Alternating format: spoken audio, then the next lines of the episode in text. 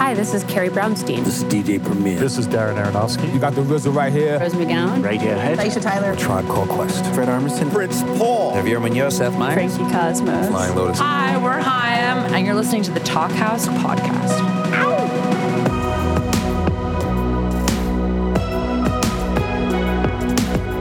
Hello and welcome to the Talkhouse Podcast. I'm Josh Modell. On this week's episode, we've put together a pair of tour mates, past and present, who are separated by decades but united by a deep respect of American music Patterson Hood and Carl Nichols. Now, Patterson Hood has been in rock bands since he was a preteen, and he's been the co leader of Drive By Truckers since 1996. The band has explored the sounds and ideas of Southern rock, Hood is from Alabama, over the years with sounds and lyrics that stretch the boundaries well beyond the world of Lynyrd Skynyrd. As you'll hear in this conversation, Hood is a nuanced thinker and writer. You'll also hear that, of course, on his records, both as a solo artist and a drive by trucker. That band actually released two albums last year The Unraveling back in January, and then its companion, The New OK, in October. Here's a little taste of the title track from The New OK.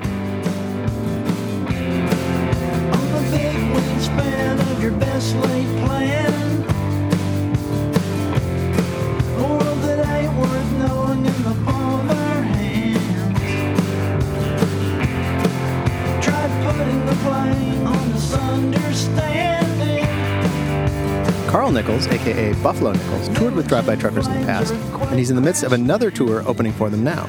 Nichols, as you'll hear, has an interesting musical history of his own. He's been more of a genre jumper than his friend Patterson, playing in punk bands early on, and then in the folkish Milwaukee duo Nickel and Rose. He just released his debut as Buffalo Nichols, and it takes a turn toward what Rolling Stone called existential blues.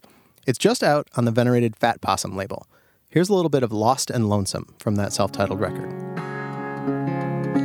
You may wonder what went wrong. Why am I always alone? Why am I always alone?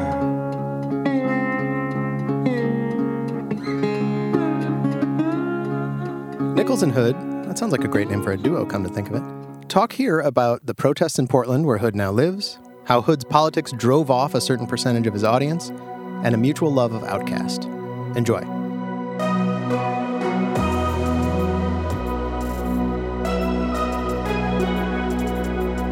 How's it going, man? Pretty good. How you been? Been good. We finally got out on the road for a couple weeks, and uh, I'm home till about the middle of next week, and then of course we're going to be out. It's felt good to be finally getting to play with my band. How's it felt to get back out there? I mean, I was elated. You know, it felt incredible getting to play again, and instead of just being up here playing in this room, uh, which got really old. But uh, you know, we had super super tight protocols, which I'm sure we're going to have going into the next one too. So, like. I would come into towns where I have dear friends and not get to see them and stuff like that. And that kind of sucked, but the crew and band nobody wanted to be the one to fuck it up. So uh, hopefully we'll just continue that forward until this bullshit gets better. yeah, there seems to be a way to do it, you know, if you're careful. Yeah, yeah, it's just keeping that bubble tight, I think. I did a like a week, just sort of like a test run back in July. And it definitely like you can feel some people aren't quite ready to get back out, but they're just like doing it anyway just to see how it feels, you know? Yeah. Everybody's just feeling it out. My feeling was just like people are like, this is the best we got, you know? We got to go with this. Yeah, I was out in uh, June and July doing solo dates. Everybody like was acting and feeling like you know we're on the back end of this. It's all. I mean, it was like people were just like joyous out there, and mm-hmm. uh, and then by the end of July. People were starting to get concerned, and you could feel everyone kind of backing up a little bit. And then, mm-hmm. uh, you know, this last leg, I didn't know how attendance was going to be or anything, but it's been pretty solid. I, I, keep hearing that the national average right now is 30% no shows. Wow. It didn't look quite that bad to me for our shows. It seemed pretty solid overall. And uh, some places kind of scarily full. and uh, we had a really big crowd in Chicago and a pretty damn big crowd in Milwaukee. And Chicago was the most people I've seen in one place in person since this all started. So it was like, holy shit, there really there's a lot of motherfuckers out there. yeah, well, but, Chicago ones they're not afraid of nothing. They'll, yeah, this is true. You know, they'll do whatever. yeah. Well, you're definitely like a really you know topical songwriter. Has all this shit of the last two years creeped its way into your writing yet? I haven't really written about the pandemic part too much, other than the I think second week I was at home when it all started. I wrote this kind of almost happy sounding song called Quarantine Together. And I think I wrote it at a time when I thought we were dealing with like two or three months of bullshit Yeah, instead of the rest of our lives. So it's like deceptively happy sounding and uh, probably the most happy sounding song I've written in a long time. Then after a little while, that song just, I, I couldn't even like tolerate the idea of it. Yeah. But uh, you know, I wrote a couple of songs last summer about the protests and riots and and all the bullshit going on in Portland. And by bullshit, I'm not talking about the protests actually, because the protests were kind of beautiful and uplifting and uh, you know angry but productive. Yeah. I'm talking really about the shit that happened around it that is what ended up getting on the news. You know, we had, you know, Proud Boys parading down our pretty streets in their big oversized pickup trucks and Trump flags and rebel flags and mm-hmm. shooting paint guns at, at people who were like holding signs for Black Lives Matter. I mean, it was just ridiculous. One night in particular, when I was at the protest downtown, I was walking home about midnight, uh, about the time that the feds started tear gassing, you know, whoever was there which was like, I mean, I literally know PTA moms that got tear gassed last summer, you know, and, uh, you know, people who volunteer at my kids' schools who got tear gassed last summer by Trump's goons. I know someone personally who was picked up by those unmarked cars that were going around picking up people in the night and stuff like that. So there was a lot of a lot of shit going on. But uh, as I was leaving the protest, I was really taken aback by the people headed the other direction and how different they were and looked and seemed from the people I'd been out on the streets with for four or five hours that night.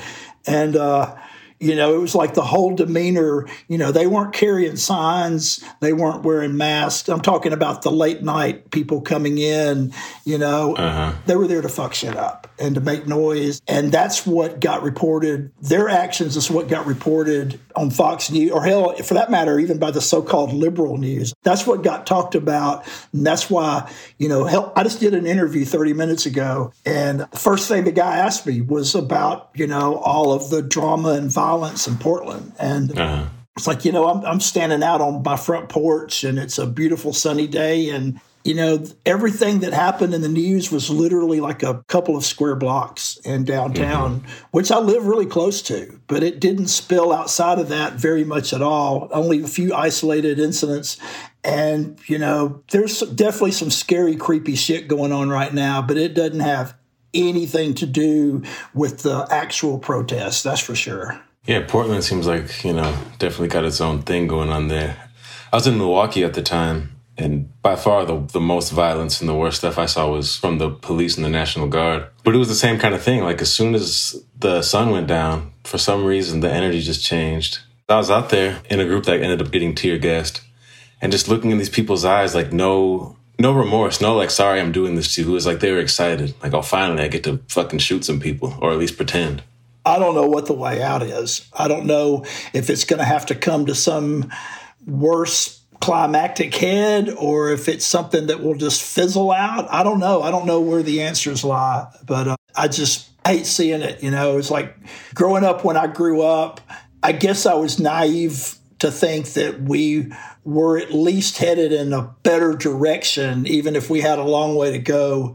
And lately, it's been hard to say that because I don't feel like the direction itself is very positive overall.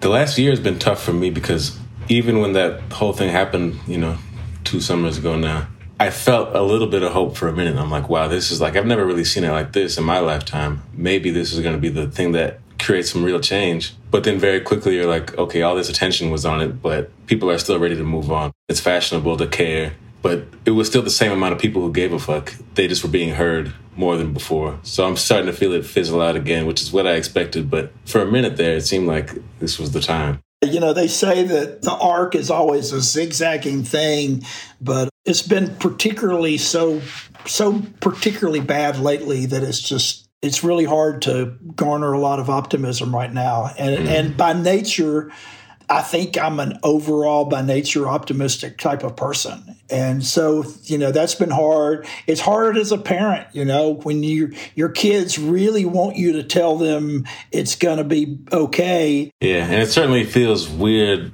sort of writing songs about it, for me at least, especially while we're still so much in it. I think writing songs is certainly a good way to process it. But I feel For like sure.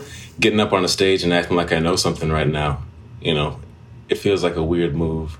Like all I all I can do is say like I'm I'm angry and I'm confused, which is plenty plenty good for a song. yeah. But I think, you know, in the time where people are looking for a direction, I that's I think that's what I felt like I have to make it clear like I don't I don't know.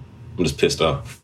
I think your song on the record that really, really, I mean, I know that's a little older song because you were doing that song, I believe, when we were to get when we toured. If I'm not mistaken, I think I, rem- I remember that song because it really stood out, and uh, you know, I think that song's really beautiful and, and really vital and hits it on the head pretty well. I appreciate that. But yeah, I think that was another time where it was not long after police had killed someone in Milwaukee. And it was like every time I would try to have the conversation, everybody was expecting some kind of solution from me, which was something that I think changed with George Floyd was like, it's really not on black people to solve a lot of these issues. But before people were having these, you know, conversations, you know, a lot of white people were coming to me like, what do we do? I'm like, I don't fucking know. I'm not the one killing people. Why are you asking me? Right.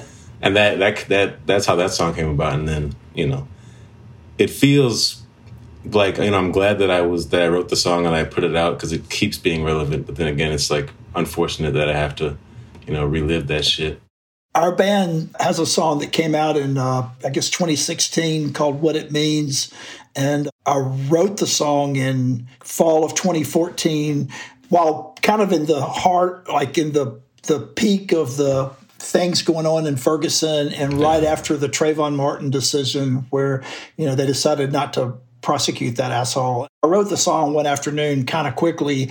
I try not to think too much about anything other than the song when I'm writing it. But after writing it, I did a lot of self questioning. You know, it's like, do I have a right to be saying this?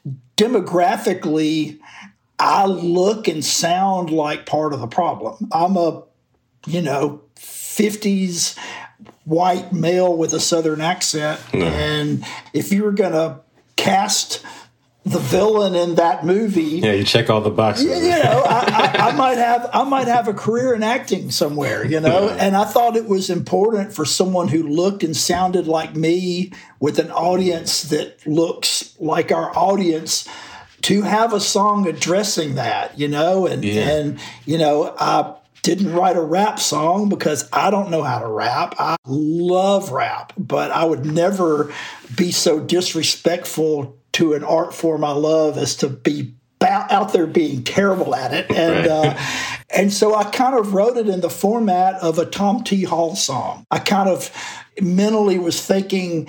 How would Tom T. Hall address this song? I'm a huge fan of Tom T. Hall, and uh, I think he was the master at writing a story song. And for a mainstream country artist of his era, he could get political, sometimes in kind of sneaky ways, all the way back to Harper Valley PTA. You know, was a kind of a women's lib before they were even calling it that song. Mm-hmm.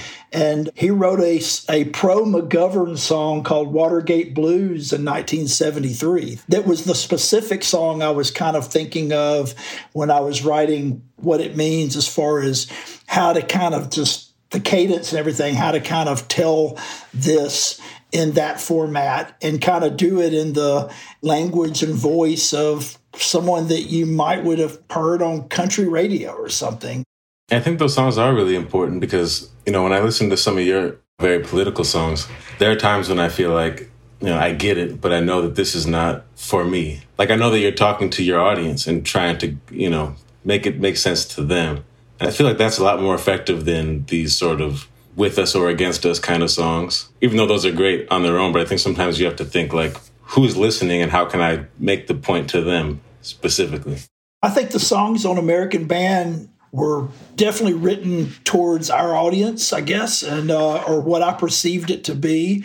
The songs on the Unraveling were often written towards my children. You know, after American Band, we didn't necessarily plan on doing another record like that, another in your face kind of political, some would say polemic record. I felt like we had done that. I, didn't, I generally always try to follow up one record with as different a record as we could, but the shit kept happening. You know, Trump got elected right after that record came out. Shit went from what I thought was bad to like hyper in your face bad and then kept getting worse. And my kids were coming of age enough to where they'd come home from school asking why they had a lockdown drill, you know? and, Yeah. and my son, who has a way of really cutting through the bullshit anyway, he was like seven and very, very concerned about the whole you know, babies in cages thing. And it led to a really kind of horrific and uncomfortable conversation that we had to have, you know, and uh, or, or several of them. It was almost like every time I'd have one of these conversations with my kids, I would end up writing a song that would hopefully put it better than I was able to when we were just talking. So, in that regard, Unraveling was a super personal record because almost all of my songs on that record were written towards my kids, you know, with their ear in mind. Are those conversations with your kids getting easier now that you've had to have, you know, so many of them in the last five years? They're getting more complex because the kids are getting older. My oldest is 16 and whip smart, and they're both super politically engaged although my son gets really traumatized by it sometimes and then mm-hmm. and then wants to turn everything off but then something else will happen and the next and his his curiosity will overcome his need to not talk about it and so we'll end up talking about it anyway. I mean being around young people not just my kids but you know their friends their peers you know almost everyone in our crew is in their 20s mm-hmm. i get a lot of hope from that even when i get really discouraged about all the things going on is i just can't help but feel like we're going to end up moving in a better direction inevitably just because there's so many smart amazing younger people coming up who are really pissed off and really smart, you know, and uh, yourself included, you know, and so course, I feel it, it makes me feel some grasp of hope. well, yeah, pissed off and smart. Those are the two things that I aim I aim for. so thank you. I do think maybe I'm a, a pessimist by nature, you know, the opposite of you. But I do feel that things are gradually and inevitably changing for the better. It takes a lot more energy to keep the world in such a negative state than it does to just leave it alone and let things be better. Yeah.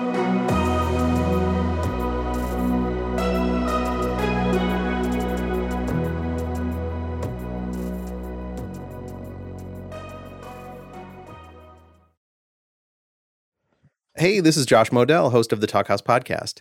We love it when musicians come on the show and talk about process, and often they'll get into the nuts and bolts of being a working artist, which can sometimes be fun and sometimes feel more like a business.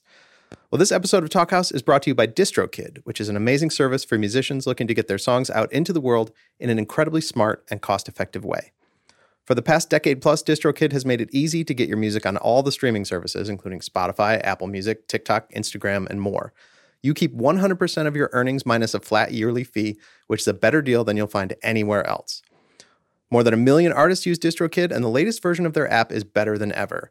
It includes features that make it easy to see your account details, including the money you've earned, as well as to seamlessly edit things like lyrics and metadata across platforms. There's even a feature called Instant Share, which allows you to easily share files with your bandmates, booking agent, playlist curators, and more. Distro Lock allows you to protect your songs. DistroKid users get a YouTube official artist channel too. The list goes on. The DistroKid app is available on iOS and Android. Go check it out today. Seattle in the 90s. A tidal wave of iconic music roars out of this sleepy city and launches a pop culture revolution. Here's a story you haven't heard. Let the Kids Dance is a new podcast about the rise and fall of Seattle's teen dance ordinance, the law that made it illegal for young people to go to concerts. A story of moral panic, grassroots activism, and an unstoppable music community that fought for its freedom. Listen to Let the Kids Dance from KUOW and the NPR network. Hey, Talkhouse listeners, it's Josh Modell. Instead of encouraging you to listen to podcasts today, I'm here to encourage you to read something great. The particular something I have in mind is the second issue of the Talkhouse Reader, the print zine spearheaded by our fantastic music editor, Annie Fell. This issue is focused on the intersection of food and music, and it features contributions from Maddie Matheson, Colman Domingo, Squirrel Flower, Sam Evian, The Blessed Madonna, and more. There are pieces about eating while on tour, the gentrification of food, cooking as a creative catalyst, and much, much more. You can order a copy today, along with the first issue, at store.talkhouse.com. Please do check it out. When does your record come out? I got a record October 15th coming out, Awesome. which I was All right. Yeah, sort of working on when we were on tour together back just before the pandemic. And it's all finished and then we'll be on tour when I get to release it. So it's a nice little full circle moment, like picking up where I left off. That's awesome. I hope you didn't have a total nightmare getting your vinyl pressed. Well, I they haven't informed me of any difficulties. it's nuts out there. Was it tough for you last time around? We got pretty lucky last time, but it's gotten tougher out there. It seems like in the last year, I don't know if there's a, a shortage of something or if just demand, because everyone I know that has record stores or that survived are doing pretty good with them right now. So maybe demand is up. And, you know, I think a lot of it is because there's a certain hip cachet to vinyl mm. that all of a sudden Walmart is ordering you know, a million units of Fleetwood Mac Rumours or Hotel California, and that's clogging up all the arteries for bands that are, you know, that aren't pressing huge quantities to get their 10,000 or whatever units of their record pressed. Yeah, which is hilarious because there's enough copies of you know Hotel California from the 70s and 80s to oh fluctuate God, through the whole world. There's no way they could all get used up. those are definitely those two of the records that growing up, like everybody's everybody had it in their house. You know, nobody listened to it, but everybody everybody had it. we're trying to get our new record mastered by the like beginning of November so that we could hopefully have it next summer. Right now they're saying 6 to 7 months is about the average. And of course super indie bands that are putting out even smaller numbers are having even a harder time getting in the line. I'd be curious to know how that works because it's been what a good 10 years now that this you know vinyl has been cool again. Yeah. But it seems like the actual industry of producing it hasn't quite caught up for some reason. yeah. But I'm definitely glad to have this, you know, record done. Actually, when I was touring with you the first time, I didn't have any music out. Period. Like I didn't even have a song streaming. So it's been like, you know, at this point, two or three years of telling people, "Oh yeah, it's coming, it's coming." It's at this point they'll think I'm a liar, but this time it's really coming. It's for real now. Are you touring with a like a just a drummer or just yourself or are you taking a band or I'm going out solo this time, taking that leap of faith, you know, Yeah. which is, you know, there's a lot of different ways to try to win over a crowd. There's a lot of different ways to lose a crowd too, but you know, Sure. Well, if people are listening, it's a test of how good your songs are, and if they're not, it's a test of how much of a showman you are. But it's all. I think it's always. I mean, you you know, you do it yourself. It's good every once in a while. Just go out on your own and see what you're really about. Yeah, for sure. I think I had more fun with it this summer than I ever have. It was, I guess, because I'd been pent up playing those shows up here in this room for all of last year. And so I was just so glad to have an audience. And honestly, doing those shows probably tightened me up and maybe a little better at it in some ways, which is, you know, as far as trying to find something positive from it all.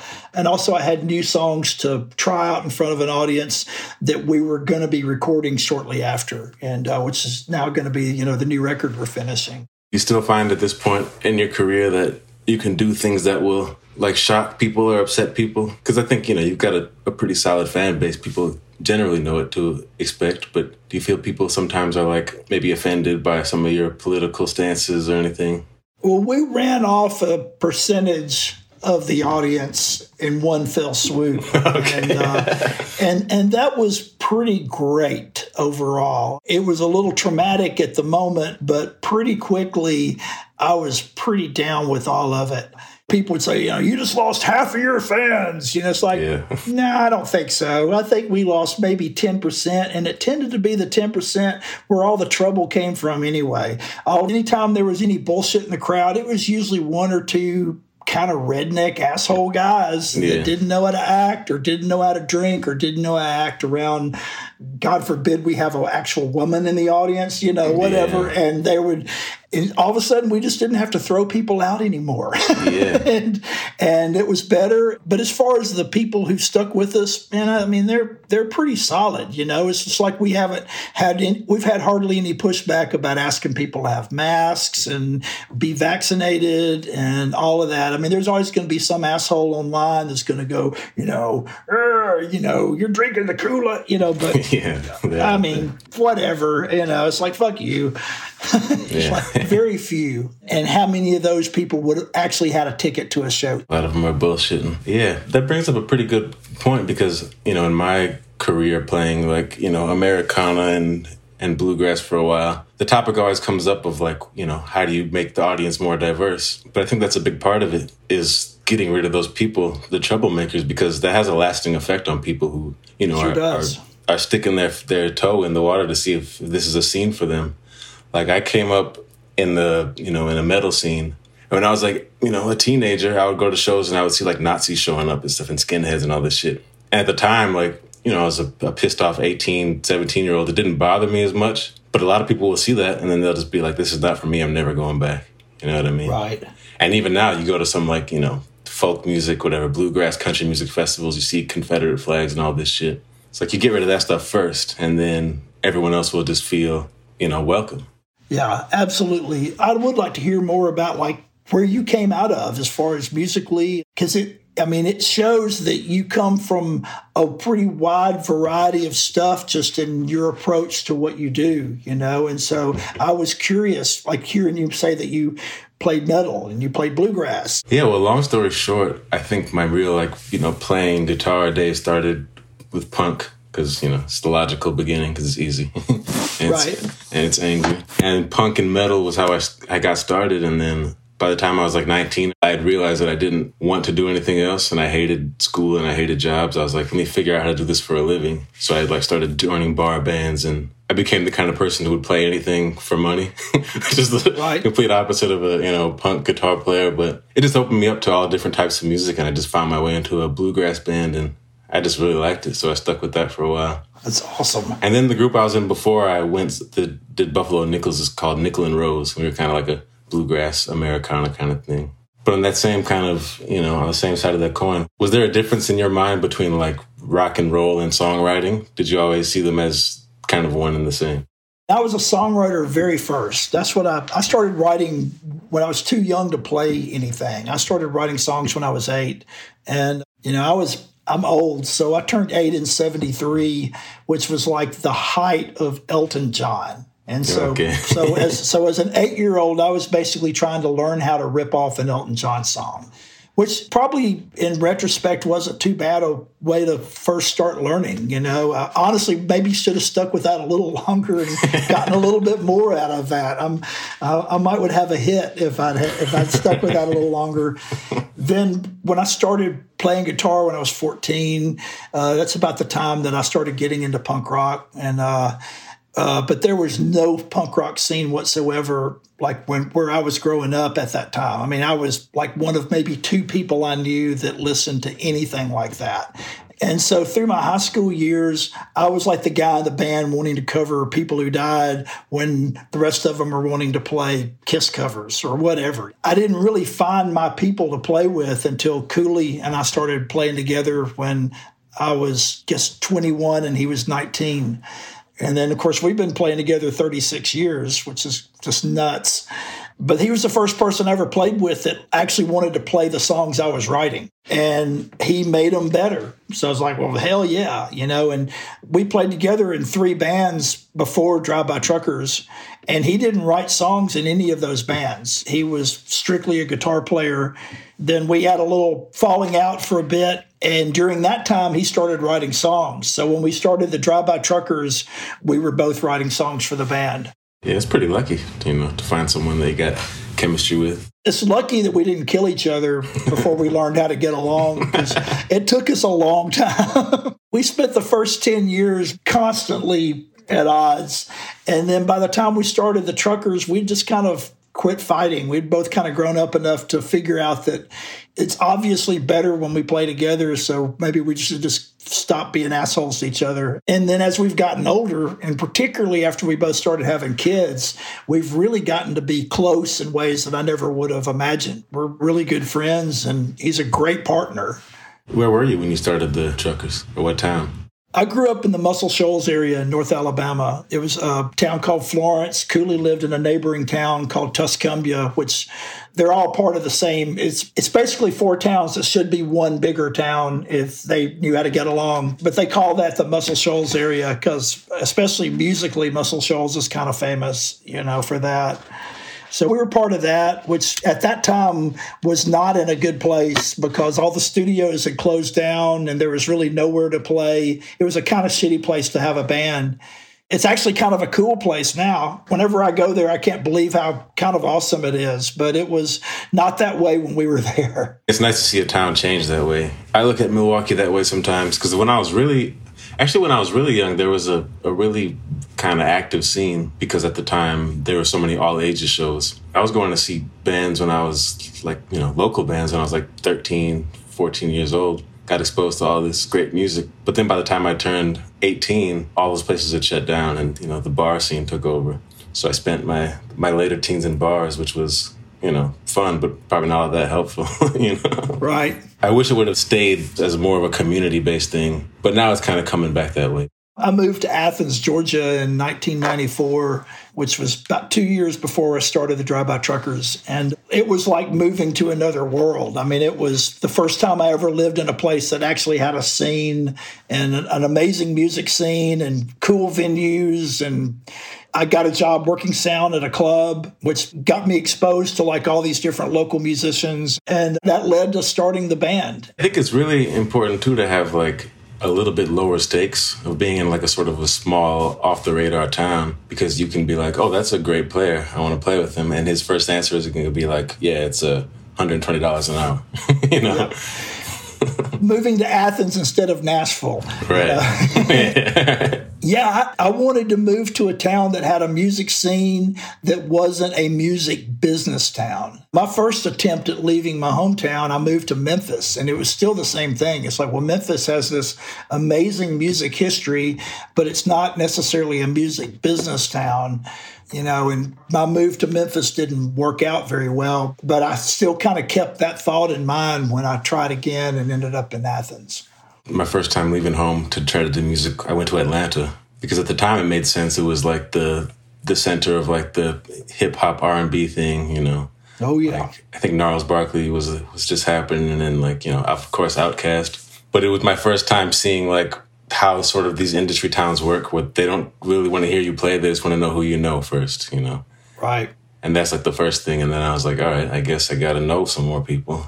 But I was, I think I was like 19 or 20, and I was like, uh, just over it. I was like, I'm just gonna go back to Milwaukee and play with my friends, which ended up being way more fulfilling for those early years, you know. Yeah, for sure. God damn, those OutKast records hold up, and they're so Yeah, beautiful. They're so Yeah. such just incredible records. Yeah, I wonder how many people they've inspired to to go to Atlanta. When that all first started happening, you know, and I was pretty new to living in Georgia myself. Athens is like an hour from Atlanta. And I, I remember who first played me OutKast. Uh, someone playing me Aquemini when it was still pretty new. And Oh, yeah. just kind of uh, blowing my mind.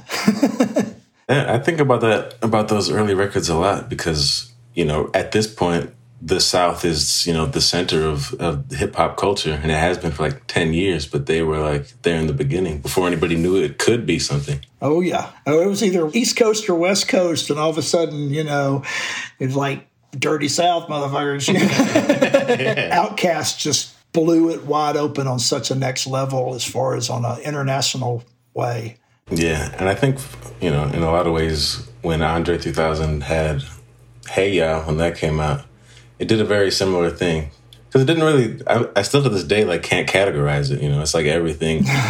it's like nothing, and it's like it's just what you might consider a terribly cheesy pop song, but done so beautifully. It's like they just have this way of just knocking down all the barriers. It's just four minutes of turbocharged bliss. I mean, it really is. You know, I, the first time I ever heard it, because it didn't really sound like Outkast, and yet it couldn't have been anybody else. But, uh, you know, I, I got to record a, a, cover of that song with Booker T. Jones. Oh, wow. We did a record with Booker T, and it came out in 2009 called Potato Hole.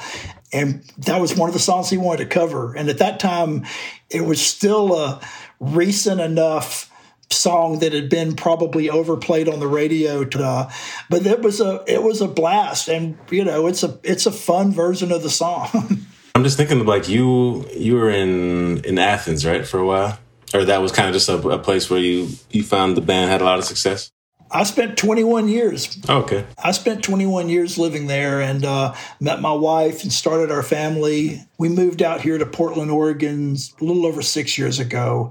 I can't even really quantify why. It's one of those weird things that just kind of happened. We were going to have to sell our house because we got basically developed out of our neighborhood by developers building really cheesy, overpriced luxury student housing, which is a really big thing in college towns now. Oh, right. And they basically tore down our entire neighborhood, and our house was the last little thing standing.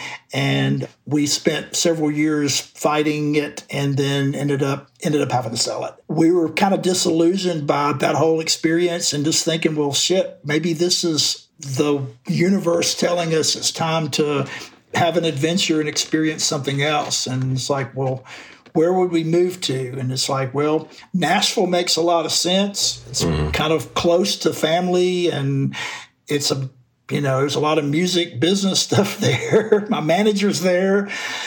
Portland was really this kind of romantic notion. And both of my, my wife and I both are, you know, probably to a fault wired that way. And so it just kind of came down to like, let's go where our heart says. The band was supportive and they thought it was kind of great to have someone living on the West Coast anyway, because we were, you know, trying to grow our band out here anyway. And, you know, I don't know if I could really recommend moving cross country with your small kids to anybody. but we've survived it so far, and I and I love Portland, and uh, it's a beautiful city, and I've, we've made a lot of friends and been treated wonderful out here, and it, and there's a lot of great music out here. There's a really cool kind of scene that doesn't really get much attention anymore. You know, they, you know, that TV show is over, and now, now people think Portland's just this cesspool of violence and depravity. But you know, it's actually a pretty sweet place to raise your kids and and to you know make art. Well, let's hope people keep thinking that, so you can uh, so you don't get priced out again. Yeah, that is one thing that I've seen from touring in the last few years. Is like I think every city is going through this weird thing where people can't afford to you know own homes or yeah everybody's getting just priced out of.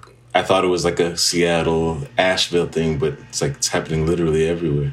When I look at Athens and I remember the town I moved to in 94 when I was piss broke. And, you know, my buddy and I could rent a house for $450 a month.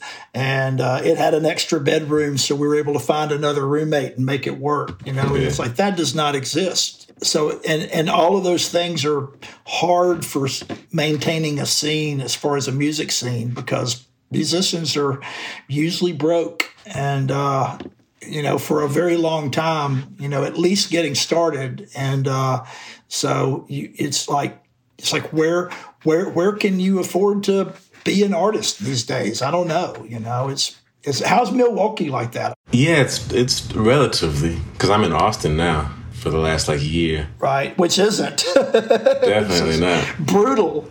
you know, when I was coming up, I I had one roommate, and I think you know our house where was this, the upstairs of a duplex was like you know 650 and now in that same neighborhood if you can find anything for you know under a thousand you're lucky. Right. Which makes it you know damn near impossible to start a band because number one you can't find a house that you can practice in. Number two the neighborhoods have changed to the point where people are going to call the cops on you. And even the practice spaces like because you know milwaukee had all these empty warehouses that people kind of turned into you know artist spaces and all those places kicked out the bands so i think now without even noticing it everybody's kind of switched to more practical genres, which is like folk music and electronic music, you know, things that you don't need to, you know, have a drummer for Yeah. pretty much. Which is like people are still trying to, you know, keep the scene going, but it's just not the same because everybody is uh trying to pay rent. I love Austin, and uh, but it's I mean it's almost like all the other places we're talking about. It's it's almost unrecognizable from ten years ago for sure. I think you can feel when the town, when the music is sort of driven, you know, capitalistically. You know, Right. I, I personally think the quality suffers when everybody's just trying to, you know, get paid before they're trying to make art. But you can hardly blame anybody because you don't really have a choice. You know. Right, right. Yeah, finding a, some sort of balance on all of that is, you know, such a tough thing.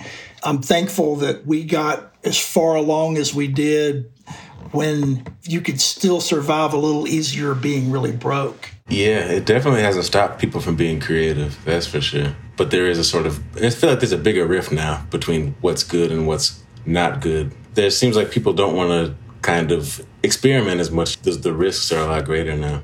But again, it's not stopping. People who are, creative are gonna they're gonna do it regardless. Man, what else? Is there anything else we hadn't covered? It's been really cool, kind of catching up a little bit. I'm really looking forward to the tour, looking forward to the shows. And again, congrats on the new record. It's so good. Can't wait to bring it home on vinyl, play it on my turntable. Oh, thank you. Yeah, I'm glad we got to talk because I'm sure the tour will be, you know, not the most social. It would be a lot of hiding in, in bubbles. You know, well, maybe we figure a way to merge the bubble a little bit and all that. It'd Yeah. be great to, you know, have a little more interaction out there too, both off stage and who knows, you know, on stage too. If you feel like it, maybe we can work something up together. If you, anytime you feel like coming out and you know doing a doing a song with us too, it could be Yeah, I'd love to, man. do a little bit of loud rocking too. Yeah, I'm ready for it. All right, we'll make that happen. yeah, it's great talking to you, man. Great talking to you, and I'm really looking forward to it. Thanks for listening to the Talkhouse podcast, and thanks to Patterson Hood and Carl Nichols for chatting. If you like what you heard, please follow Talkhouse on your favorite podcasting and social media services. This episode was produced by Melissa Kaplan, and the Talkhouse theme is composed and performed by The Range. See you next time.